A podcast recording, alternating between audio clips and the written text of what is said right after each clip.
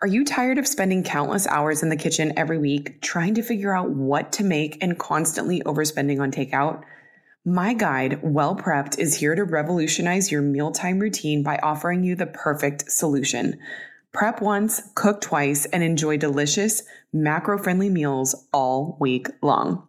The food struggle is real. You want to eat well balanced meals that taste good. You want to make most of your meals at home, but don't want to be a slave to your kitchen. You know you should be eating more protein, but don't know how in the world to get it in.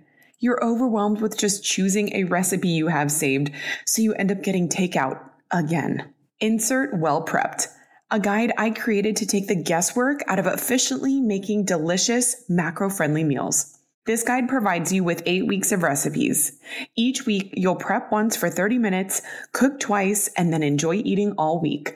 That's right, the two recipes will make you a total of six meals. I even made Instacart links for all the weekly groceries you'll need so you don't even need to think about grocery shopping. I'm all about saving time, money, and mental energy when it comes to feeding my family healthy meals, and now I get to share that with you. Grab your copy of Well Prepped at aishazaza.com.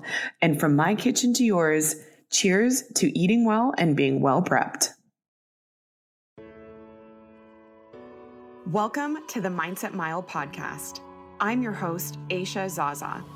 For the next 30 days, we're going to learn to build better habits in health, fitness, relationships, business, and overall well being by making small mindset shifts that make a big difference.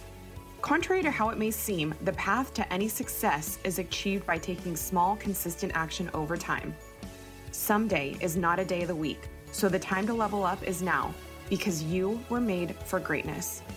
It'll be a marathon, not a sprint and together we'll take it one step, one mile, one day at a time. Welcome to the Mindset Mile. You ready? Hey, you. Welcome to the final episode of the first season of the Mindset Mile podcast. If you're someone who's done the challenge from day one, I just want to say huge congrats to you for sticking with this. I know how easy it is to let things like this sound like a good idea but it's equally easy to lose steam after just a short while. Someone messaged me the other day saying that she had actually started walking a mile a day at the start of the year and was going strong for about nine or 10 days. And then she started to give herself permission to take a day off. But then she saw that the podcast was launching on January 11th with the 30 day challenge, and she hadn't missed a single day of listening to the podcast and walking a mile. This is a classic case scenario of two things.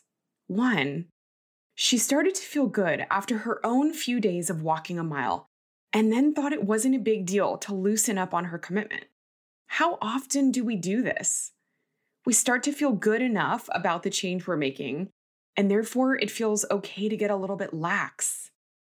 A slippery slope is almost sure to follow because the second you give yourself permission to stop doing the small things, they start to compound, but in the opposite direction of the goal.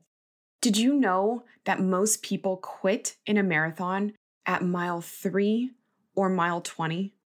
They either quit right after getting started because the road ahead feels long and daunting, or they quit at mile 20 because they lose sight of their vision right before they can start to see the finish line. This is true in running a marathon and in life. You are always three feet from gold or 6.2 miles away from the finish line. Do not quit before payday. And the second piece I took away from her was that accountability is priceless. I know that this is just a platform where we get to connect through the brilliant technology of our phones and interwebs. But I know for a lot of you, it became a sense of accountability. And for some, the accountability strengthened by way of creating or joining Mindset Mile groups or grabbing a friend to do this with. But whether it was merely knowing that your mile and episode were waiting for your daily walk by yourself, or if you had someone else you were doing this with, I'm sure you can feel the power of someone or something else holding you accountable. It's really easy to let ourselves off the hook but when there's a bigger purpose or people in the arena with us, we think twice about letting them down. Nobody wants to be the person that didn't do it. But you did not come this far to only come this far. This resource was to help you get started. And I want to encourage you to keep up whatever new and good habits that came from showing up for yourself every single day here. Often, when we make lifestyle changes or build better habits, we dread what we will need to say no to. But you want to know the perspective change that made the biggest difference for me? Was not looking at all the things I was going to say no to, but the things I would be saying yes to. Yes to me. Yes to habits that fuel. Yes to self talk that serves. Yes to movement that honors my body, not punishes it. Yes to a healthier, happier life. Now, listen, here's one more thing I need you to say yes to it's that being you is your superpower. In the world we're living in today, we're bombarded with proposed perfection. Cue hashtags body goals, couple goals, life goals, car goals, and whatever else we intentionally or unintentionally chase. The elusive thing you find yourself needing to search for is already within you. I hope by this episode that you're starting to see a glimmer of it. That small tug you feel right now is not by accident. It is your light. It is your confidence. It is your unmeasurable worth that has always been there, but has been buried by self limiting beliefs, arbitrary comparison, blame, shame, or doubt.